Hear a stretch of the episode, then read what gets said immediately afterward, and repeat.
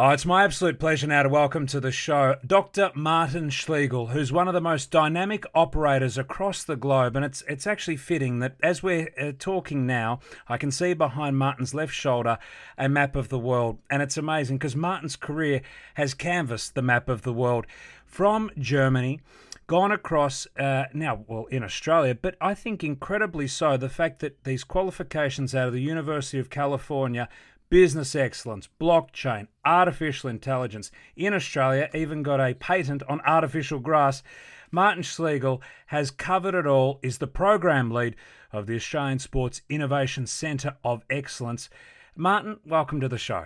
Thank you very much for having me, Mate, It's a pleasure. It's great to have you on. I, I want to talk. You're in the engine room now of sports tech in Australia and driving it forward. You've got a very exciting uh, pre accelerator program with ASTN and also at GSIC out of Europe. Uh, can you tell me about this program and the reach of sports tech? Yeah, so it's, it's actually quite interesting. So the pre-accelerator is is effectively our entry program into the what we call the pathway mm. within the ASTN. So it's a it's in a sporting term. We have this playbook how do we get a sports tech company that a, has an Australian inspired technology idea mm.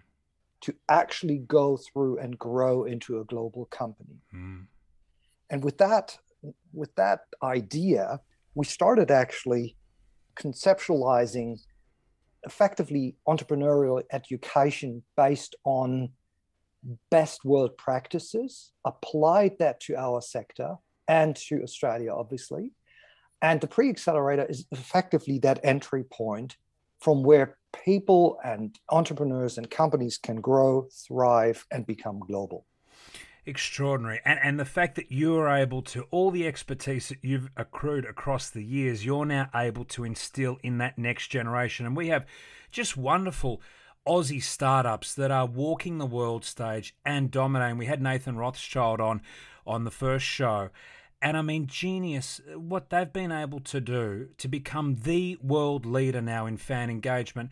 Are you seeing some real green shoots, Martin? Are you seeing this? There's real potential among the next up and coming generation of sports tech businesses in Australia? Yeah. So we've seen a very interesting development over the last couple of years from an, from an ASTN perspective. And, and where it started out in Australia was really the on field technology measuring athlete performance as they train and perform. Mm. But it has grown to so much more, and we've we've actually translated a lot of things from from let's say a, a, university background sports management sports science training and conditioning and all of these kind of things into really the broader realm of sports business so it's it's on field elite sport and and performance improvements, injury prevention, all of those kind of things. But it's the business of sport, the entertainment side, and then on the other side, it's mass participation and active living. So the the spectrum now that we see coming up across what we then consider nine verticals of sports technology is really really broad. Mm. And and you you indicated with some of the companies that you highlighted, it's no longer only in those on the field technologies, it goes now much, much broader. It is amazing the growth. I want to talk to you a bit of a crystal ball gazing. I mean, you've been someone who has really mastered innovation for such a long time across the world. Where do you see it going next? You know, the role, as I said, you know, your qualifications out of the University of California in blockchain, in artificial intelligence uh, speaking with Laura Anderson last week on the show, who's a visionary as well, uh, about the future role of you know this sort of uh, machine learning and and the, the role that the machine technology and the balance that it will play as we move forward. Um, talking even out of space sort of technology. Uh, where do you see it going martin? Yeah so i probably take a little bit of a different approach here. Number one is i see technology as an enabler it's sort of like that flywheel mm. that we will need when we'll want to scale. Mm. So if you if you park technology for a for, for a minute, and you actually go back to what is it uh, that that we want to accomplish with using technology, there's a there's I think a couple of things that that come out of that and which makes sport interesting. First of all, we're looking at can technology replace what we currently do in, in a manual way? Mm. And that goes across a number of technologies. So that's number one. Number two is can it actually replace things we're currently doing and create completely different ways of getting things done? Mm. Which that then opens up the the sort of translating out of other sectors into sports and vice versa, which makes it really interesting because sport deals with athletes of all abilities. Mm. And if you think about it in that way, like, and you look at the adjacencies, like what other sectors, be it analytics, be it advanced materials, where I'm coming from, be it sensors and devices, be it medical, be it uh, even then you get into obviously artificial intelligence, blockchain, IoT devices, and things like that. What can we translate from other sectors that we can use in sport, link that to a business benefit or an outcome, mm. and then deploy it?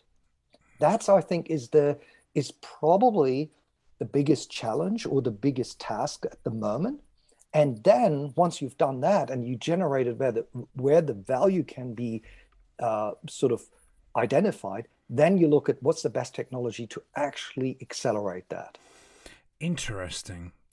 Well, you, you it's I find it very interesting. You you mentioned medical there, and obviously with the, the events of the last two years or so, we've become even more health conscious, and and where there's such an imperative on on having you know robust health systems and and there is that that beautiful sort of symmetry between sport and health um, some wonderful work that uh, Alerte Equine Science are doing in terms of, you know, we're looking at the health of horses.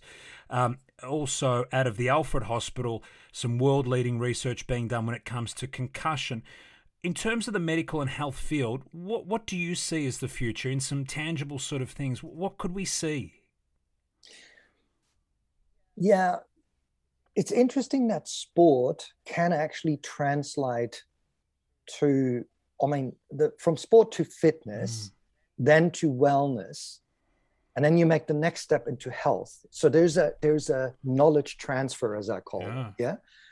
And what is interesting about sport is, if you if you take the two extremes, sport and health, mm. health is a, an, an industry area with a high barrier of entry. If you think about like approvals that you need and checks and balances and all of these kind of things. Mm. There's a lot to get checked off and, and double checked and crossed off and maybe even get a government approval, be it uh, therapeutic goods uh, uh, authorities or FDA in the US. So there's a lot of checks and balances in that. Sport, on the other side, is lower barrier to entry. So what I think can happen is that you validate something in sport, mm.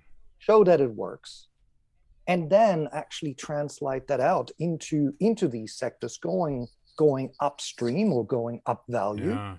and now the interesting part is it's almost like a, a philosophical question yeah. do we do we are we going to see more companies out of sports tech effectively entering up the value chain into health like we've seen a number of Australian companies already do. Mm-hmm. Like if you think about the companies that that started out with hamstring testing on athletes, on the AFL mm-hmm. athletes, yeah, that can be deployed in rehab and and and and when people have injuries and come back or knee injuries and stuff like that. It's not only isolated to sport. Mm. So people can go up the value chain, as I say, or up the curve. Mm.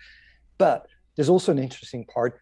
Will there be medical companies that are going to come down from that and going to enter mainstream and actually going to compete in sport. Ah, and do you see that? I mean, that seems to make sense. I mean, sport keeps growing. It just keeps oh. growing. So, do you see that, as you say, the, the medical actually will start to transfer into sport because it is such a ripe area for growth? Yes, and, and we've seen this. Okay, if you think about this, the professional teams always had a physician on staff. Yeah. So they have always done blood testing, this and that. And here's where the technology part comes in. Mm. If we don't have to, like with these so called non invasive methods of measuring something, instead of having an athlete do their drills and stuff like that, and then going into the lab yeah. and, and getting getting cut open and, yeah. and examined and stuff like that, there's the thing of using technology, stick a sensor or something non invasive onto that athlete, mm. Measure what they do, but then use that feedback loop through through the medical yeah. to actually uh, improve performance. So that's where I'm thinking these kind of these kind of things are going to be be really really interesting to to observe yeah.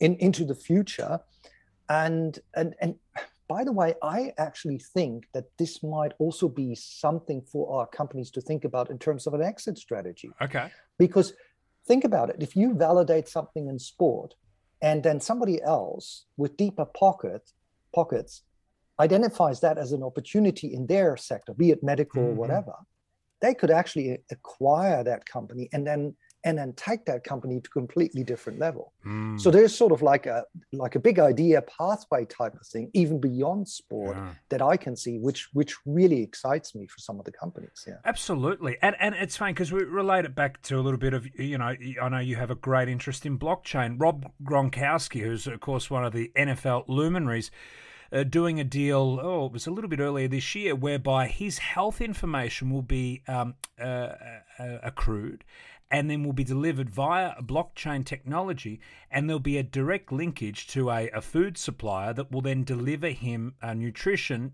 based on those needs. So you're seeing a you know a pro athlete um, engaging in this sort of activity. Uh, do you see even more growth in this blockchain space? Yeah, so the blockchain is an interesting thing because right now, I mean, there's there's certain topics within blockchain that are really really hot. Mm. Like, I mean, at first when people talked about blockchain, everybody was thinking of cryptocurrencies.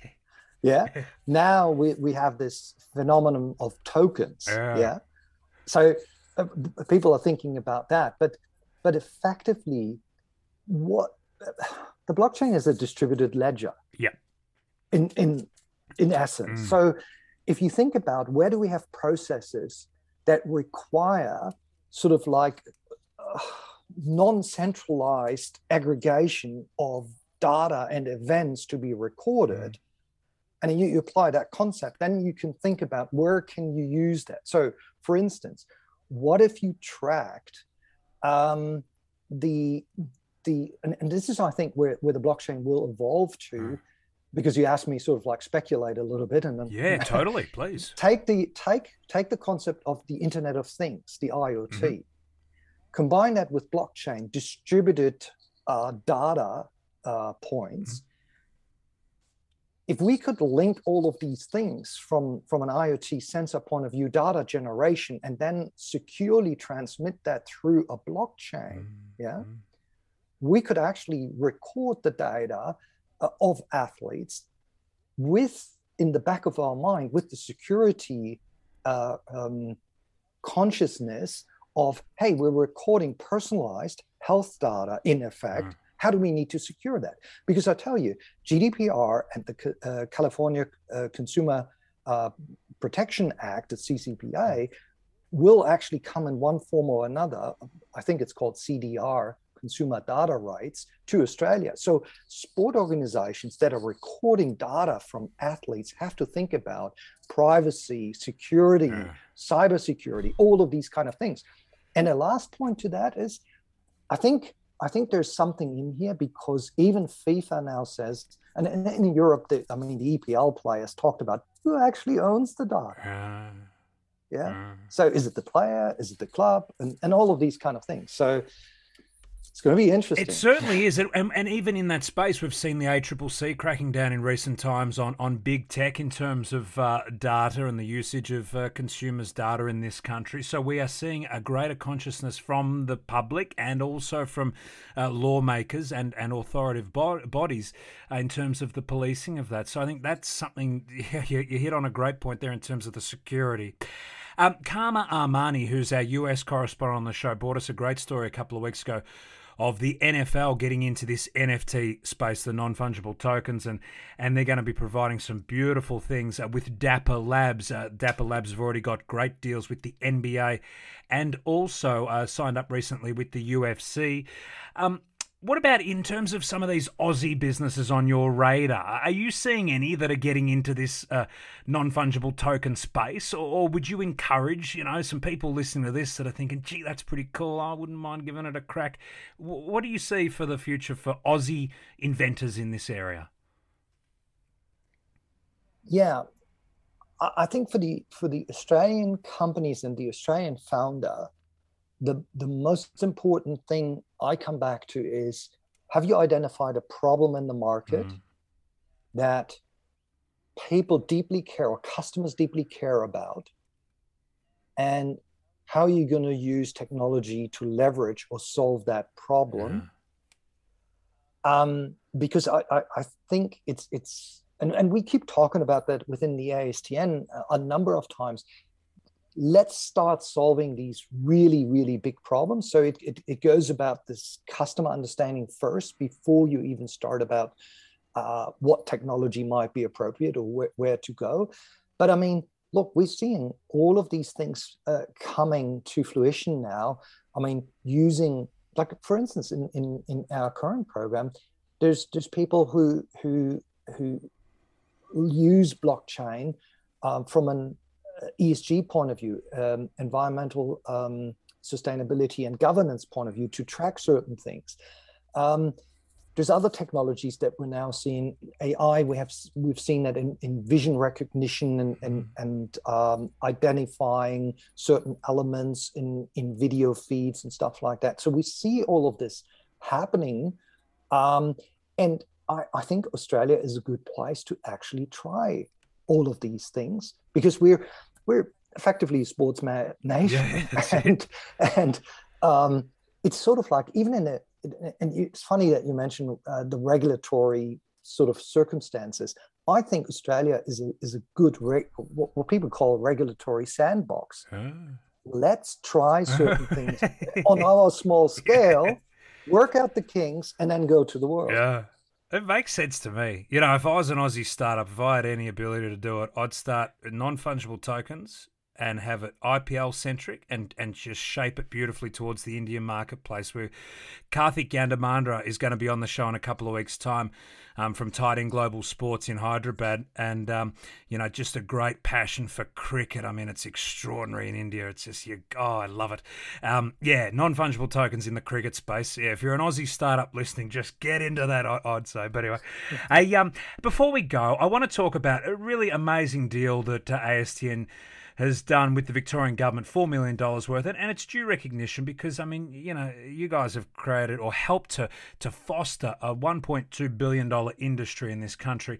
Um, the Australian Sports Innovation Centre of Excellence, uh, you're, you're heading up the program. Uh, what do you see uh, for people listening to this? What can you help deliver to them?